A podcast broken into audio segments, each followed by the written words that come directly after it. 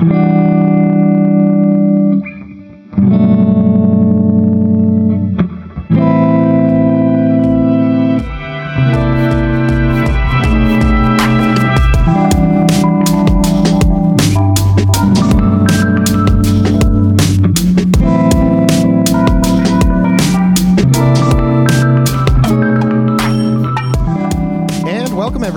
to a very special interview episode of your favorite labor podcast, Work Stoppage. My name is John. I'm Dan. And I'm Lena.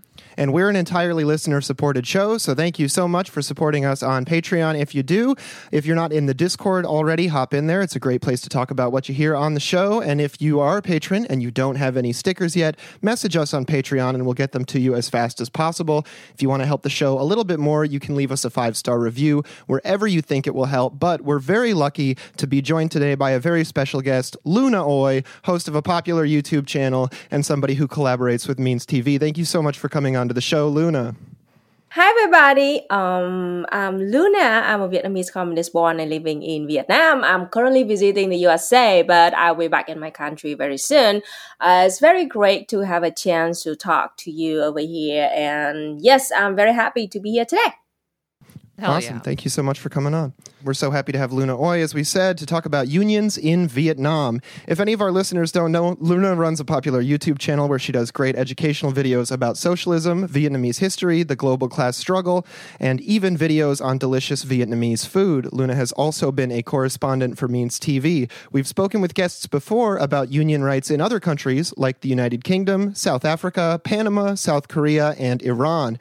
But this is our first chance to discuss unions in a socialist country, which should really be fascinating. Yeah. So I kind of wanted to ask at the be- very beginning if we could maybe have you talk a little bit about the history of labor in Vietnam so that we could kind of get a little bit of a context as where we are. Uh, at least, well, just serve for some context of the present conditions. Mm, yes, uh, absolutely. So the unions, you know, the workers' unions in Vietnam have been very strong since 1920s. So around that around, around that time when in 1910s we were heavily, you know, like colonized by French colonialists and they built like plantation and factories in Vietnam and that was when millions of Vietnamese farmers and people were forced to work in factories and plantations owned by French and that was why you know like that was like the very brief history of you know the, the, the history of workers in vietnam and why we exist mostly because of colonialism. And so around uh, 1920s when you know the working conditions of vietnamese worker was really terrible and we were exploited and beaten up by French colonialists and also Vietnamese, you know, capitalists who work for the French. So it was really horrible. And at that time, we joined together, and at the same time, eh, I had to to, to give credit to Ho Chi Minh and the few first communists of Vietnam at that time. We had a lot of workers, you know, fight and resistance in Vietnam, but most of them not follow any ideology because we didn't know better you know we just like this is too miserable for us and we need to do something so we just fought but there was no ideology involved. And around 1920s and when ho chi minh and some other communists of vietnam you know they brought communism into the country. And we immediately at that moment we knew that this is the way to win. Communism is the way to win. And, and from right from the start, Vietnamese workers follow communism and Marxism and Leninism, and we fought really hard in 1920s. And actually, our very first workers' union in Vietnam was formed in around 1927 and 1929, and it was called the Red Union.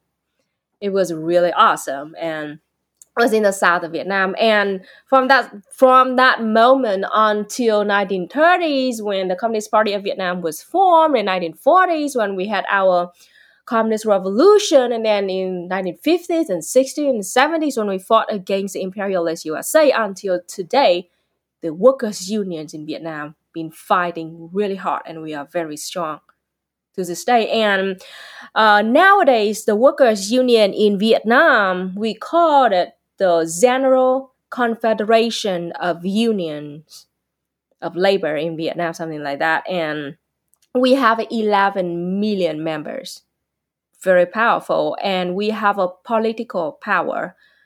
The, that Confederation of Labor is um, independent from the government and the Communist Party, kind of equal power and have mm-hmm. a political power and Yes, and the point of right right now, about ninety percent of Vietnamese workers are unionized, and our goal is by the next few years that number will be hundred percent. That is official goal of Vietnam. Yep, that is a brief history and situation of workers in Vietnam. In the next few years in to get to 100, that's a pretty bold yes. goal. Uh, yeah. So that kind of leads into the next one is because we wanted to ask how widespread the union movement was, which I guess you've kind of uh, just let yeah. us in. but like, uh, so all workers in Vietnam Vietnam have uh, the right to form a union. Absolutely, it's a written right in the law, the labor law in Vietnam, that one of the five basic rights of workers in Vietnam is to form a union. And also another thing is very important that even though um, you know like there are uh, you know, like about 90%, as I said, about 90% of Vietnamese workers are unionized, but you do not need to be a union to be protected by the mm. law. So that is how it works. So 100% of workers in Vietnam are protected by our labor law. Yeah. Watching your your video that you did uh, on the situation with labor in Vietnam, Luna, one of the things that was really striking to me, you know, is since we cover the labor movement, we try and cover as much of the world as we can, but of course, we're mostly focusing on conditions in the US. And one of the things that was just stood out to me so much about the differences between the two systems is the barrier for forming a union is just so much lower in Vietnam. Like you mentioned in the video, that all it takes at any company in Vietnam is for five workers to want a union. They fill out some paperwork, and then it's required that they be recognized by the company. And that's just like so different than the situation here. A million times better for workers because, like, so much of what we end up covering in our like weekly episodes is just the fight by workers in the US just to to get that union recognition, not even the whole struggle for a contract or struggle over issues on the shop floor, just to get the union recognized. So, can you talk a little bit about like how the socialist government in Vietnam makes it easier for workers to form unions and tries to help, like as you said, to get to that 90% penetration and even potentially 100% to have every worker truly yeah. have a union. Yeah. Yes. Um, so I will state it one more time because like our situation is very different from your situation. So I want our audience to understand, you know, like clearly what's going on in Vietnam. Uh, as I said, 90% of Vietnamese workers are unionized and 10% are not. And the funny part is that that 10%, they all work in, you know, capitalist, private owned sector. So we are cracking this down hard and try to make like 100% of workers in Vietnam unionized. And but also again, 100% of workers are protected by the law, no matter what they join the unions or not. And another funny part is that like no matter, you know, like as long as a company is established in Vietnam, that company will have to pay union fee. Mm. It doesn't matter if they act, act, they actually have an ongoing union or not. They have to pay the union fee. So that is how we, you know, like we kind of try to force capitalists, you know, companies to, to, to, to, pay for this. And our goal is in the next few years we'll get 100%. And I, I don't think that this is like any ambitious goal to Vietnam because we already have a 90, so it's not very hard. So to answer your question, how easy it is to you know, start a union and to join a union in Vietnam, it is extremely easy. You don't even know how easy it is. So, so in when a company like, for example, when a new company uh, was established, within six months, that company, the workers in that company will form a union by themselves, and if they want to do that, they need they will go to the local uh, union in their local area where the company is, uh, started and they will talk to that people and the people will give them instruction and all the help that they need to officially form a union in their workplace. And after like, okay, they got all the instruction. So every workers who want to join that union will have to write a letter, you know, the letter like I want to join this union, blah blah blah. And then the the, the union will collect the, those letters and they start a congress, a union congress in that uh, workplace, and we the workers will vote for the exec- executive board, and that is it. And like ten or fifteen days after that congress, the the the the, the union department in that local area would, you know, um, officially recognize a union, and they're gonna be a part of the system of union of Vietnam, and that's just it. And if within six months and workers in that company still hasn't started their own union, the union, the local union will come to that company mm-hmm. and talk to the workers and persuade them to start their own union. So that's how it works in here. So, quite the opposite to what we see in the United States, where every attempt to unionize is so, um, you know, uh, repressed and discouraged. It, quite the opposite. Whereas, like, if the workers in Vietnam aren't quick enough about starting their union, the union shows up and they're like, hey, let's get this going because it's time. Exactly. Makes a big yeah. difference. That's really interesting. Uh, it does kind of the way that you're describing it definitely sounds not only different in like how easy it is, but also kind of in the structure of how the unions are, you know, established. Could you maybe explain a little bit about the actual structure of unions in, in Vietnam? Because, uh, yeah, there's it definitely sounds a, a little bit different. Yeah.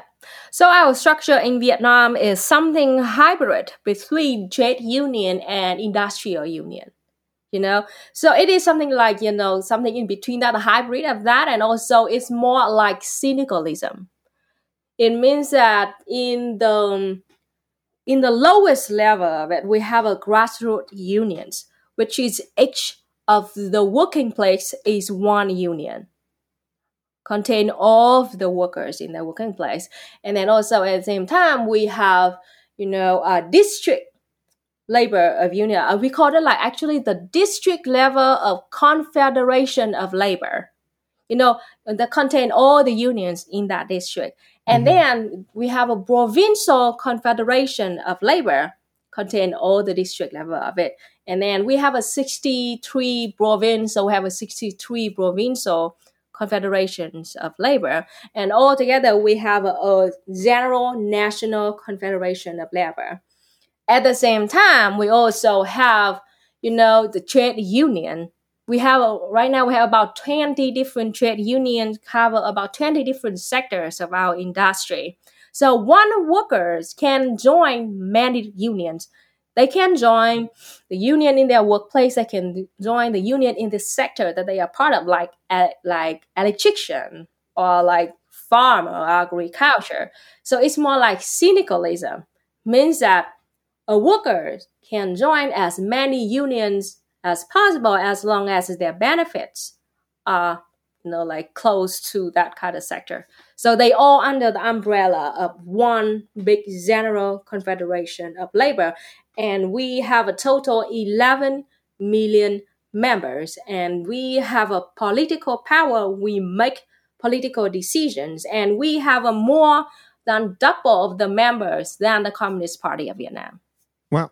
Yeah, like that's that's so impressive, and and it actually kind of gets into I think uh, debunking a little bit uh, one of the common misconceptions that I've heard people, you know, whenever we talk about unions in socialist countries, there there get there's always this very dismissive attitude like, "Oh, those are just state unions. They're not real unions." But what you're describing is is very much the opposite of that. While of course, you know, the unions may work with the Communist Party because of course they share the same ultimate goal. Yeah.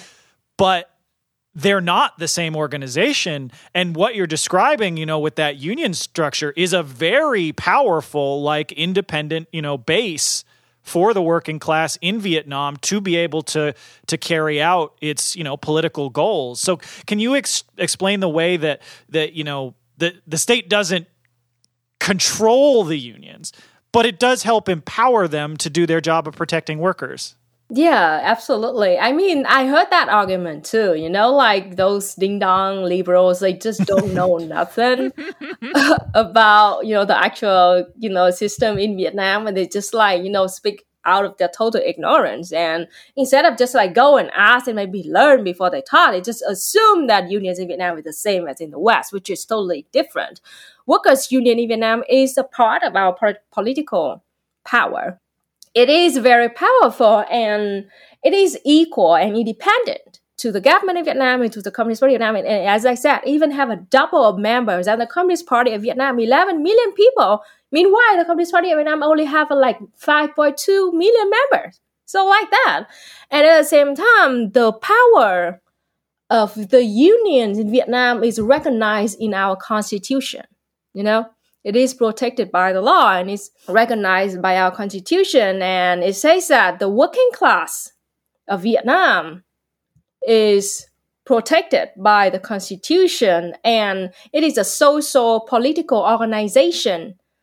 And it can make political decision and it must as an equal power you know entity with the government in vietnam. And we did. And you know like every year and every five years we have uh, you know the the confederation of, labor in vietnam have our own congress which uh, contain like a few thousand of representatives coming from all over the country. And we talk about the workers right in vietnam. And at the same time we build our own laws to protect our workers. And that is why we have pretty good you know uh, maternity leave and paternity leave. And with full like payment of full salaries and allowance and you know um, pregnant women in Vietnam cannot be fired.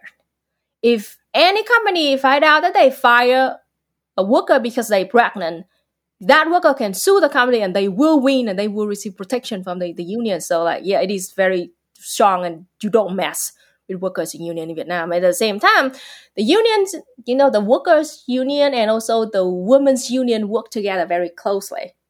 So like that, it's very interesting. Yeah, it's interesting that you have these large, you know, powerful entities that are worker led and, and like grassroots kind of organizations compared to, you know, for comparison in the United States, the only large, powerful entities I can think of that influence the way that our laws operate and our country runs are all private corporations and their lobbyists. it's really, really sad. Yes. Yeah. And, yeah. And so just to to try and just to get through like one last round of myths about about state unions in socialist countries. You know, of course, with Vietnam having a you know socialist market economy where you've got both capitalist enterprises but also socialist state-owned enterprises operating in the same space. Uh, is there any difference to the way that the unions operate, like in either the publicly owned state sector versus the private sector. And I'm thinking specifically because one of the other things you'll always hear is, well, they may have unions, but the unions aren't allowed to strike if they're at a state run enterprise. And so, can you explain, like, if there's any difference between workers unionizing at either state owned or, or privately owned enterprises? Yeah. Um, yes, the answer is no. There's no difference between state owned and private owned. And it's also because they all under, you know, the protection of the Confederation of Labor, which is totally independent from everything. So yeah, you we treat all the unions the same. And uh, also, like the reason why that mostly only workers in private sectors, you know, private owned companies, they strike. Well, because they suck. The companies suck capitalism sucks. That's why they continuously strike. And workers in state-owned companies, they, they have a pretty decent, they got pro- good protection, so they don't strike. That is just the fact. And it is, it is, and we recognize that. Yes, we recognize that there are a lot of strikes in private sector in Vietnam, and we always trying to help the workers in this situation.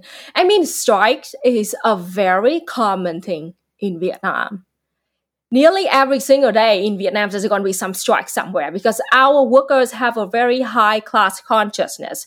And if there's anything that they don't agree with, they strike because strike is the most powerful way for workers to say no to the corporation, to the company they work for. So, for example, in my hometown a few years ago, my thousands of workers in a factory in my hometown strike because, can you guess? They want a roof for their parking lot. And they've been asking for that, and the company didn't build a roof for their parking lot, and their uh, vehicles like didn't got protected under the sunlight and the rain, and they strike. And the company build a roof for it. It's just as simple as that. Or if the food are not good, you know, the quality of food not good for their lunch, they strike and ask for better food. And yes, the company have to say yes because like, how can they say no to that? And yeah, it's just from very simple thing as that. We always strike. So if I mean, lots of people, you know, again, ding dong liberals say like, oh, Vietnam is why if Vietnam is such a good country, why do you people strike so much? Like, I mean, what are you talking about? It means it, it's good because we have a good class consciousness. We want better working conditions, and we, when we don't have it, we strike. Well, exactly. and they'll they'll they'll try to wield it against you either way. Either you strike too much and it must not be that good, or you don't strike enough and you must be controlled by the government. And there's no exactly. winning with those liberals. Yeah, so. there's no winning. There's no winning. Yeah, yeah and, and you, yeah. you mentioned food. Uh, is it common that workplaces provide food for the workers? Because we were just joking, and Dan and I were joking before the thing that there's like what employee appreciation day is coming up tomorrow. Yeah, yeah. My my my office. They're they're all like, oh, everybody get all excited. We're buying everyone pizza one time.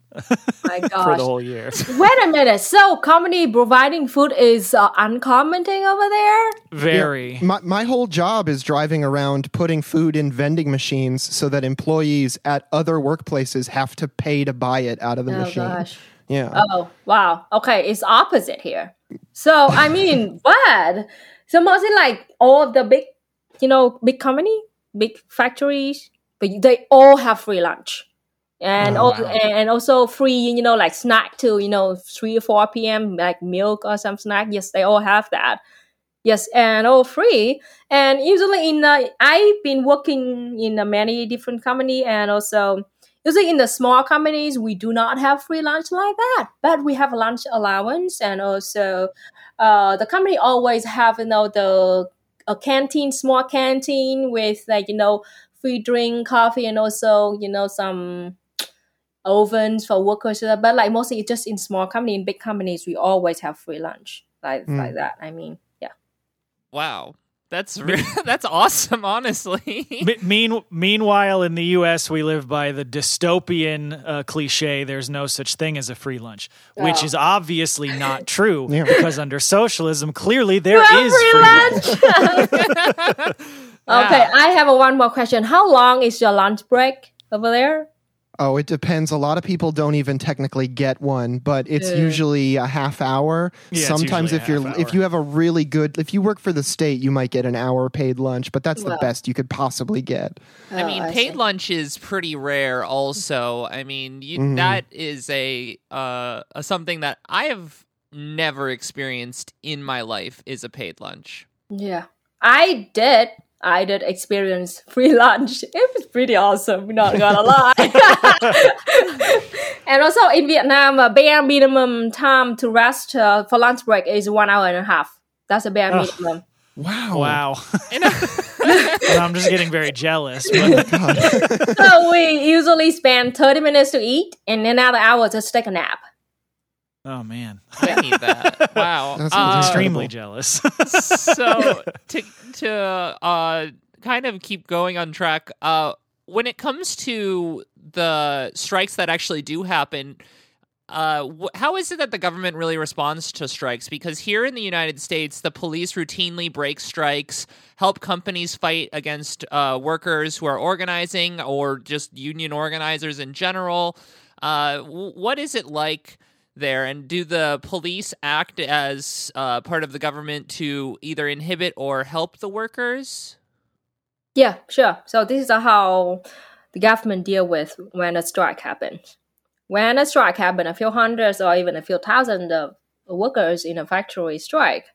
Immediately the news will come to the local confederation of labor in that area and they immediately will send representative to that workplace where people strike and to talk to the workers over there and to talk to the company to, to try to fight figure out what's going on and what the workers want and what's the company's answer and usually the workers will have their answer and will have their demands met in two or three days in a matter of two or three days only very quick like wow. that because you know like you know the local confederation of labor with the representatives coming from directly unions in that workplace and the workers over there and will talk to directly to the company and settle this situation down and the workers strikes just win nearly all the time and have all of their demands met and about cops they're not actually that important I mean, I show you a bunch of pictures in my video. You can just go look. Usually in the strike, sometimes you can spot out some like green uniform in the middle of the you know of the strikers and they're just hanging around. The point is that they're there to just make sure that there's going to be no violence. And that's it.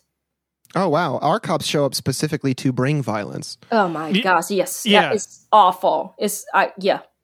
Like like for instance that there was there's a there was a strike right by me that i was going to do support for for the party branch that i'm in. And this was a bunch of workers that work for DHL, so they're they're transportation workers, and they'd been on strike for I think at this point probably about three months. Wow, and that's unheard of in Vietnam.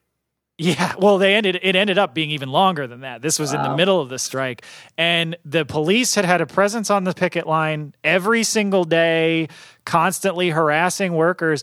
And one day, they just decided, you know, we don't like the fact that these workers are loud and they've been picketing and they're saying mean things to the to the bosses.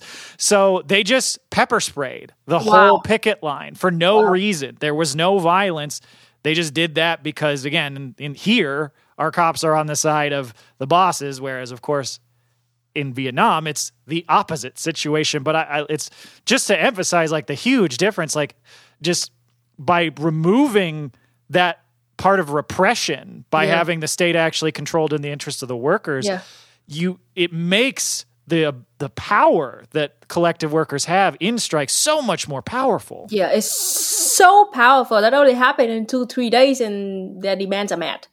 We don't even strike longer than that. You don't even need to. Yeah, wow. but you did say so. There are there cases where workers' demands are not met is there is there cases where it's yeah like sometimes it's compromise.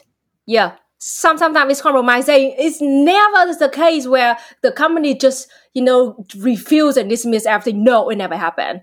Sometimes it's compromise. For example like like the uh, workers want a better lunch and they want this much they have the company say okay I'm sorry, but like our finance situation cannot do that. So we can just like do this. And then they ask for the workers, you could like, okay, that's acceptable. And then they, okay, it's set. It's like citizens settle down, something like that. But like most of the time, all the demands are met because like most of the time, the demands of the workers are very reasonable.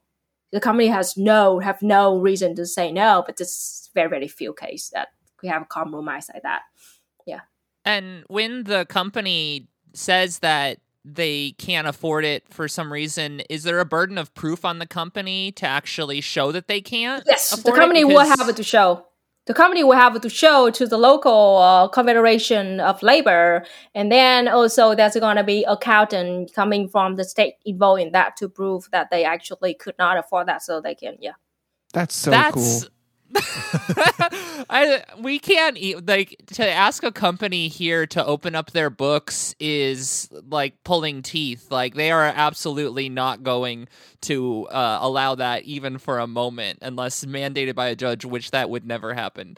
Uh, yeah. wow. But so you know, we've talked a little bit about you know how powerful the unions are in Vietnam. You've you've mentioned that you know they've they've already gotten to ninety percent unionization, which is so impressive. And and I love that they're you know not stopping there. They've got that goal of of hundred percent. That's so good. But one of the things that I was hoping we could touch on a little bit, because I'm I'm curious to hear if perhaps there's been maybe some changes in this situation since you originally recorded your video. Uh, one of the things that often happens in the U.S. that we've talked about, and this is one of the few places it seemed like there might be a parallel, is that there has been issues with like gig workers, for instance, like Uber drivers, where they get misclassified as independent contractors instead of employees. And that can make it very difficult to unionize. And I know that you mentioned there had been some struggles with that, although, of course, in Vietnam, even in the situation, if you were misclassified that way, you're still a worker, you're still protected by the Vietnamese labor code.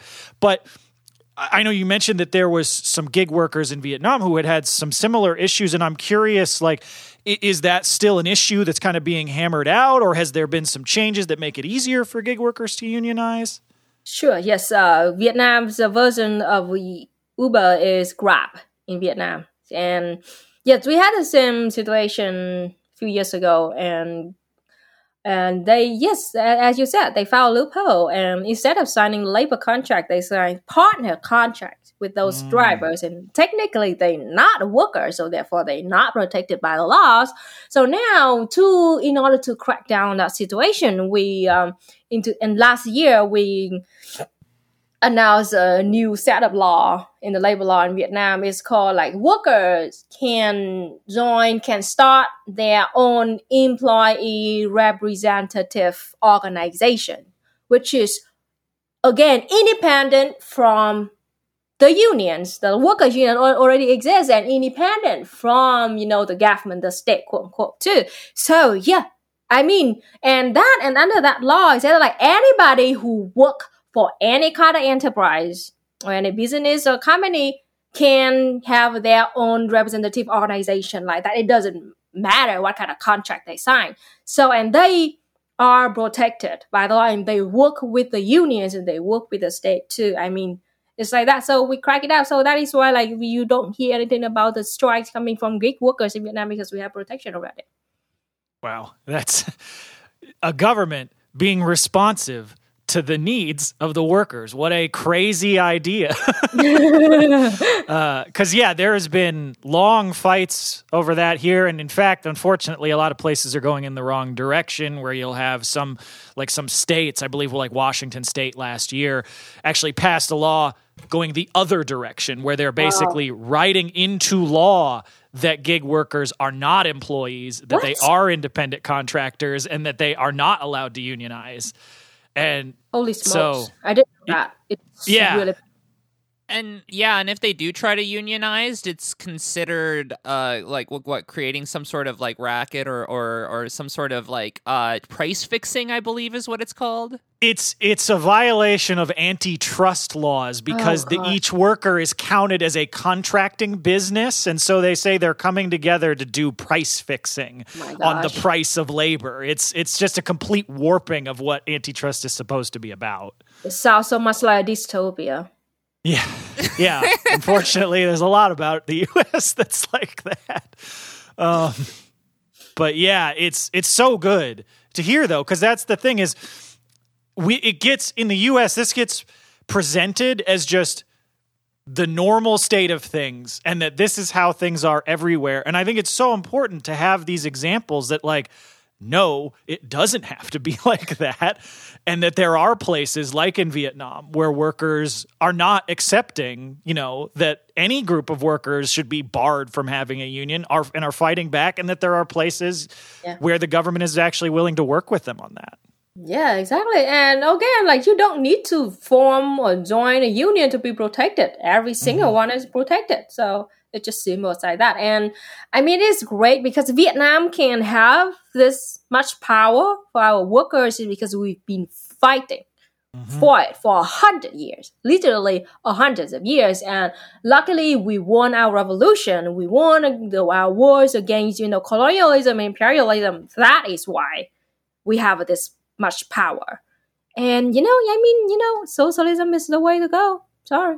Hell yeah, absolutely. uh, to go to our next question, though, uh, kind of due to the pandemic here in the U.S., a lot of workers have kind of recognized some of the real problems and given you know themselves a little bit of self-respect to you know the conditions that are going on and have been to, like not going into certain like lower paying jobs with no benefits and so it's been harder to for these like really exploitative companies to yeah. hire for these really shitty jobs. Yeah. And so in response, the capitalist state here has attempted to roll back child labor protections, allowing kids as young as 13 to work in industrial manufacturing and other dangerous jobs.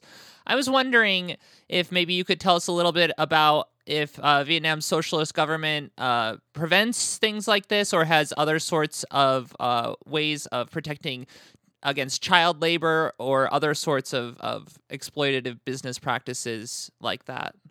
Yeah, sure. So child labor is has been a big problem all over the world, and of course in Vietnam too. And Vietnam is still a developing country, so it is really tough for us to deal with nowadays. According to our official statistic we have about a million children who are working every day in Vietnam, which is which is which is like we acknowledge this and we talk about this a lot in our National Assembly.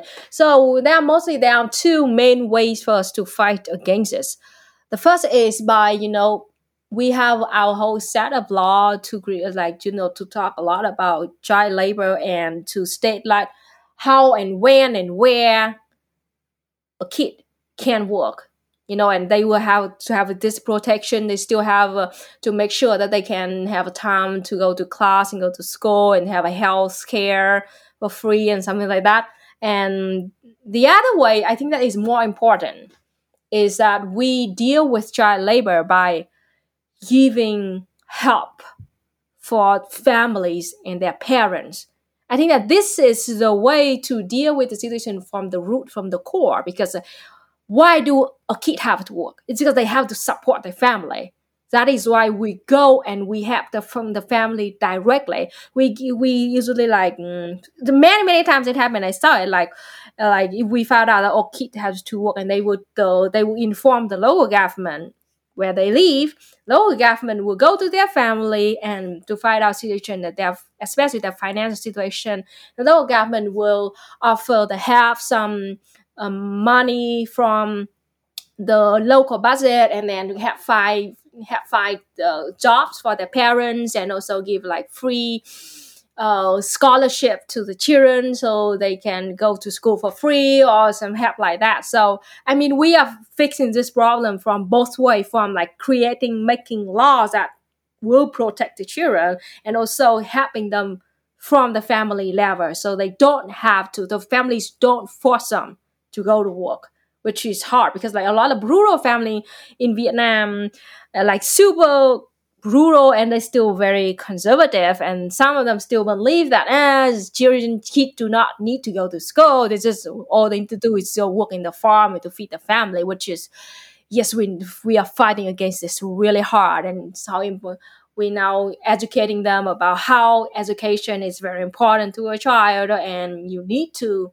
you know let them go to school. And you're worried about your money situation. Okay here's a job that you can do and here's the salary and so you can receive this allowance every month. To raise your kids and your, your kids can go to school for free so please do that. So yeah.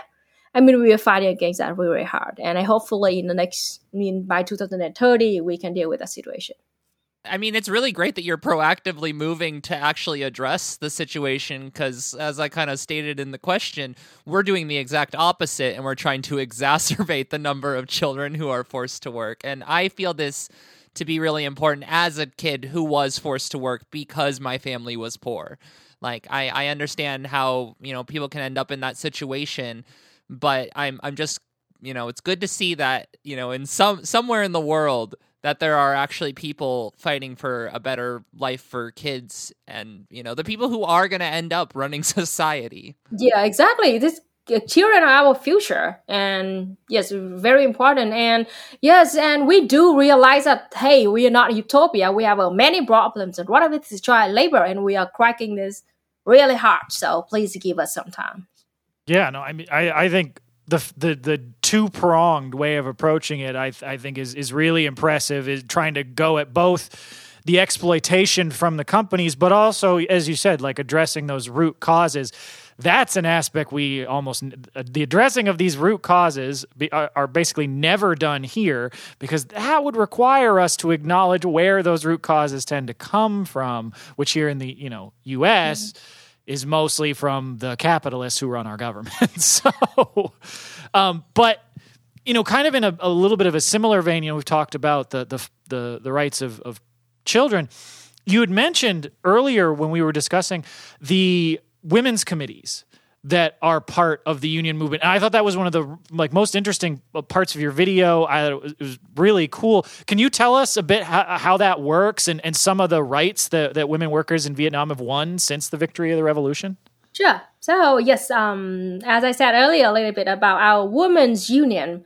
Our women's union is another entity that is independent and have a political power. And every woman in Vietnam who are like older than 18 automatically a part of our women's union. And it is so powerful that you don't mess with women's union in Vietnam. And women's union, we, we the problem that we have in society still having is domestic violence and women's mm. union been fighting against this really hard.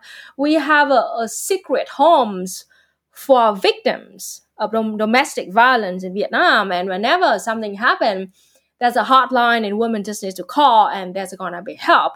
And not just help from that women's union, like the women's union also, because they are very powerful, they have actual like political power. So they have like lawyers, they know who you should talk to, they know the court, they know the judge, and you know, they know exactly how to help a woman. It's just very helpful.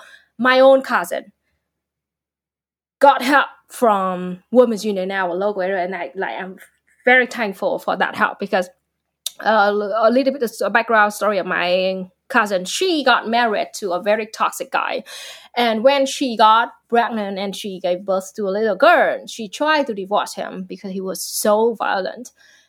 Um, and the, his family, his family stole the like two months old little girl, stole the child from her and and like forced like you cannot divorce me if you divorce me you will lose this child and my my cousin cried for days on end. I don't know what to do, know what to do. And she asked me, and he's like, "Hey, contact to the local like women's union over there, and they will help." Like blah blah blah. And she did.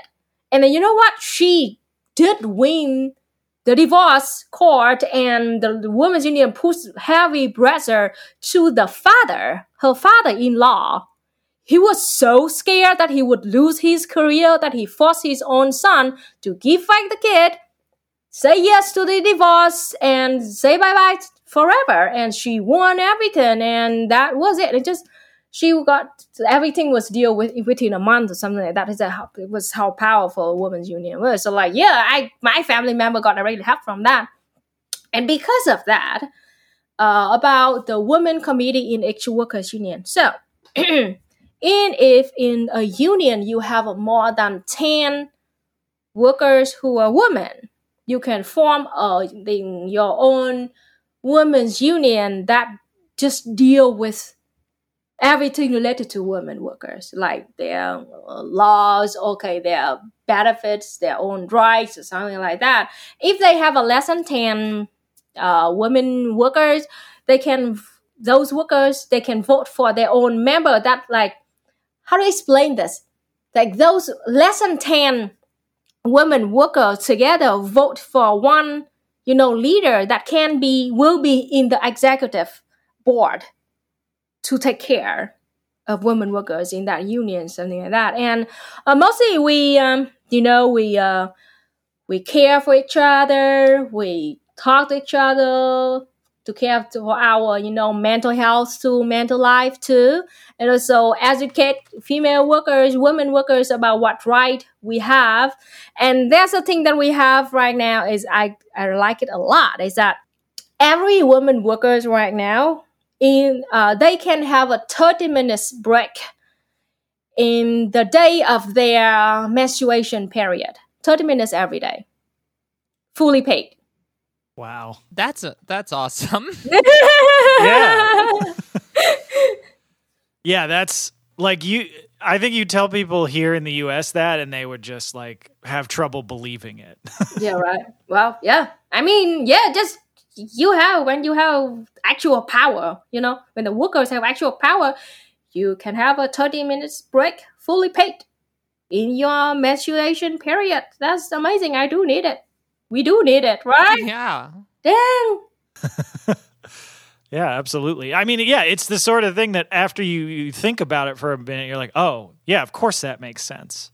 Mm-hmm. But we're just, it's so ingrained that like the company that we work for just owns our time that it's, it's, it's, I think, difficult for a lot of folks to envision like the sort of society in which that's not just like available, it's considered the baseline normal because of the successful struggles of you know the women workers of Vietnam, and and kind of on that same vein. Uh, you know, we've talked a little bit on this already, where uh, you know you've talked about some of the things that workers have won through strikes. You know, things like free lunch uh, or that the mm-hmm. the carport to yeah. cover their vehicles. Yeah. Uh, and in your video, but you talk about some of the other worker protections that workers have won via like the labor code. So things like a hard cap on the amount of overtime yeah. that workers can be asked to perform, the right to paid maternity leave, and things like that. Can you tell us about some of the, the many rights and benefits that Vietnamese workers have won over the years? Yeah, okay. So there are, I can tell you, like, there are some basic, basic rights that workers have in Vietnam, such as like the right to work in a non-discrimination workplace, you know, no forced labor and no sexual harassment in the workplace, and you know the the right to join and start a new union, of course, or employee representative organizations, and then you know, like okay, uh, so the right to strike and also the right to be to have a maternity leave and paternity leave with allowance and fully paid, something like that, and also the right to have insurance. This is uh, very important. I want to talk a little bit about it. So, uh, workers in Vietnam, we will have an insurance, including of three different kinds of insurance: social insurance that related to your retirement, you have health insurance, and you have unemployment insurance. And the whole package of these three insurance are equal to is equal to 26% of the worker's salary, but the workers only have to pay 8%. The other 18% wow. paid by the company. So imagine you only pay for 8% of your income. You have all three insurance, social insurance, health insurance, and unemployment insurance. And especially about health insurance, you only pay around uh, 1.5, 1.5 percent of your salary, and you will have a health insurance that will pay to from 80 to 100% of all of your medical bills. That's how it works in Vietnam. Yeah, that's uh, quite a lot better than, than, than, here in the US. Yeah, I, I just because it's one of those things that I think is can be difficult sometimes for folks who have been, you know, so because we just get bombarded with propaganda in here in the US where I think it can be really difficult for folks to reckon with the fact that, you know, workers in a developing country like Vietnam that has seen, you know, so much hardship and oppression from imperialist powers over the last century that no, workers in that country do in fact have a lot more rights and benefits on the job than than workers here in the US. And and I think that's something that a lot of folks really struggle yeah to accept. Yeah, the medical bills he always here in the US is is totally unaffordable. Mm-hmm. I don't know mm-hmm. how you survive. I really don't. Even though in Vietnam we do not have free health care yet. But in Vietnam, around 92% of our population have health insurance that will pay for from at least 80 to 100% of our medical bills and we will have 100% very soon in the next few years. And yeah, and besides, you know, we have a 92%. Uh, people have a insurance but we have a very powerful national health insurance that I am having one, and I only pay uh, less than thirty dollars a year for that health insurance, and pay from wow. eighty to hundred percent. Is how it works like that. Yeah, uh, that's incredibly impressive. And I guess to uh, I kind of wanted to ask We've talked a little bit about some of the, the the struggles that are being addressed. Is there anything that we haven't quite hit on that maybe is important to take into consideration for the material conditions of of workers there that maybe are struggles or even uh, current triumphs that are really important to point out? Yeah. So the current the biggest obstacle right now for um, you know the Confederation of Labor in Vietnam is to get 100% of workers unionized. And as I said, 90% and 90% are already unionized and the 10% are not unionized and they are all in private sector, which is uh, a big problem. And most of them are usually like, you know, they either working in a company that less than six months old, so they haven't formed one yet, or they work in a super small private business that less than five workers, something like that. And we are we are working a new set of law or something to try to have a hundred percent of workers unionized, but I mean, yeah, and of course, you know, capitalists fighting against this really freaking hard, mm-hmm. you know, mm-hmm. to not get this passed. So, yeah, that's the, the obstacle that we're working. And also at the same time, we're fighting against, you know, the control of capitalists in our sector to make the working conditions for the workers worse and worse and worse. And we're doing that by empowering more and more power to our unions and you know to workers representative organizations so so yeah and also child labor a big problem that's still going on right here i mean and also we i personally want to have a longer maternity leave because i i want to stay home more than 180 days. So yeah and have a higher allowance or something also i want to have all you know 100% free healthcare for everybody. So that is the problems that vietnam is dealing with. And oh poverty is also a big problem because poverty is directly related to you know child labor and also the working conditions of vietnamese people. And we are cracking down on poverty. Now in vietnam right now our extreme poverty rate is 2.75% and in the next few years by 2025 we will eliminate extreme poverty. Wow. So yes, only two point seventy five percent to go. So. That's I mean it's it's so inspiring to be able to hear, you know, about the thing the genuinely incredible things, you know, that that workers can accomplish when united and and empowered to struggle for their collective interest. Uh, because I think here in the West, where again, so much of the what's actually happening in socialist countries like Vietnam, like Cuba, it, like any of the other actually existing socialist, uh, you know, countries.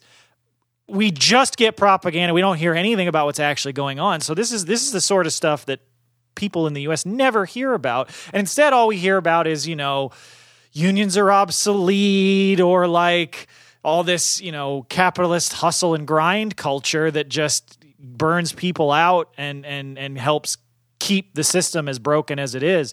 So I think it, it's really been wonderful to be have the opportunity for uh, and thank you again so much for coming on the show so that our listeners can hear about like you know, we talk about how hard it is to form a union here in the US and it is. Yes, yeah. But look at the example of Vietnam for the sort of thing that united workers can create and i because because like all those benefits that you listed and of course you know Vietnam is still developing. Yeah. It's still building its productive forces. There's a lot, as you said, there's a lot of, of struggles left to go. But the progress, I think, is incredible and speaks for how socialism really is, you know, the only path towards a, a future society. Yeah. I mean, it truly is. Socialism and communism is the only answer because capitalism never the answer. Capitalism just exploit the workers and just make things worse so they can have more profits to a handful of super rich capitalists. No. And Vietnam, it is not the what Vietnam has today does not just come out, fall out from the skies. We've mm-hmm. been fighting for this for generations, for literally a hundreds of years. And do not give up. Do not give up. You know, it's I know it's hard over there. I know it's it's it's, it's miserable over there.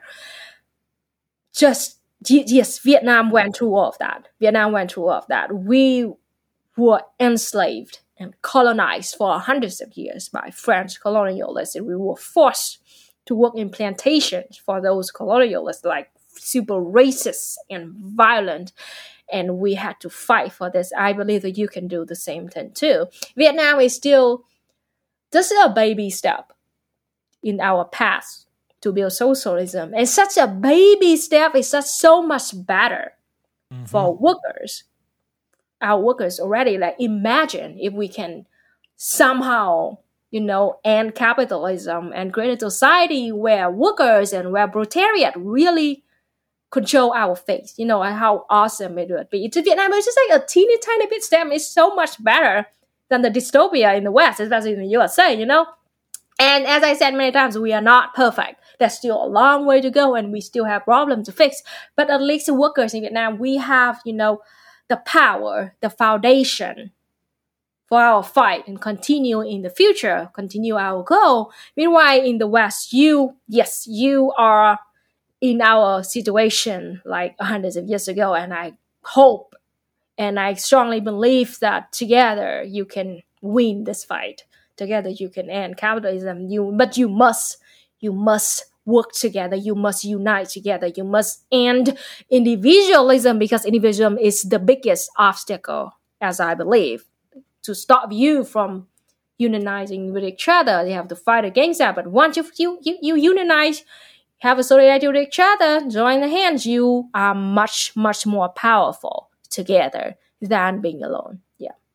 Wow. That, that honestly very inspiring and thank you so much because the the point about it being a small step I think is is really important that a lot of people are highly critical. They want this, you know, utopian perfect system magically immediately, and it's just not materialist. It's not it's not real uh, way that we understand the world. And I really appreciate you coming and putting this into actual context for us. And the actual and we kind of glossed over it a little bit. The actual where Viet- Vietnam comes from when it comes to the struggle. You talk about the colonialism, but in your videos you go over that a lot more, and yeah. people can go and check those out and and learn a lot more about the actual like oppression that the Vietnamese people have suffered at the hands of the imperialists. And I know that you do a very good job at going over that. And so I guess this is a perfect opportunity. Uh, would you like to plug anything, including your show, and let anyone know where they can find you or other things that you want to talk about? Um, yes, everybody, you can find me uh, at Luna Oi on YouTube or Luna Oi on Means TV. I also, you know, Luna on Twitter and Instagram too. And yeah, please check out my videos. And I just put a new series of video where I talk about democratic centralism, which is a very, you know, common and important principles for, you know, organizations of Marxist, Leninists, and communists. And I, it'll be amazing if you can you spend some time and learn about how we works and maybe give you some options of your future society, something like that. I mean, it just, you know, food for thought. Uh, it's uh, really great to have a chance to talk to you and yeah, the solidarity best wishes for you, and I strongly believe that together you will win. Absolutely. Yeah. Th- oh, thank you so much for being here on the show with us. It really is uh, honestly a great joy. And if you'd like to support our show, for one, go and talk, go and go and support Luna. We we definitely want to endorse supporting Luna and Yay! all of her work. Uh, but if you'd like to support us directly, you can go do that at patreon.com slash workstoppage. As an entirely listener-supported show, we appreciate that. Jump in the Discord and talk to us, uh, you know, see what really inspired you about this uh, interview. And uh, I guess follow us in all the places. You can find all of our links at workstoppagepod.com. And as always, labor peace is not in our interest, and solidarity forever. Solidarity. Solidarity, everybody. Solidarity. Từ thành phố tới núi rừng xa thẳm, sum họp về đây vang khúc hát công đoàn. Công đoàn Việt Nam xây dựng nước non tươi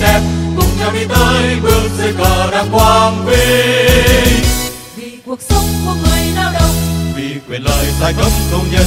Vì chủ nghĩa xã hội ta đi tới.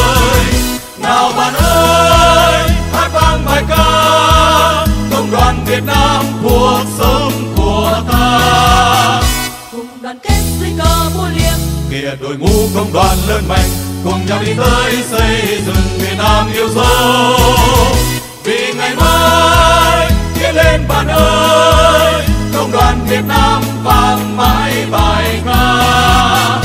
Cùng đoàn kết dân tộc khắp miền. Vì tổ quốc chúng ta tiến lên cùng nhau xây đắp thăm tổ nước non này. Từ thành phố tới núi rừng xa thẳm sum họp về đây vang khúc hát công đoàn. Công đoàn Việt Nam xây dựng nước non tươi đẹp cùng nhau đi tới bước dưới cờ đàng quang vinh cuộc sống của người lao động. Vì quyền lợi giai cấp công nhân vì chủ nghĩa xã hội ta đi tới. Nào bạn ơi hát vang bài ca công đoàn Việt Nam cuộc sống của ta. Cùng đoàn kết dưới cờ vô liềm. Kìa đội ngũ công đoàn lớn mạnh cùng nhau đi tới xây dựng Việt Nam yêu dấu. Vì ngày mai mãi bài ca. Cùng đoàn kết dân tộc khắp miền. Vì tổ quốc chúng ta tiến lên cùng nhau xây đắp thăm tổ nước non này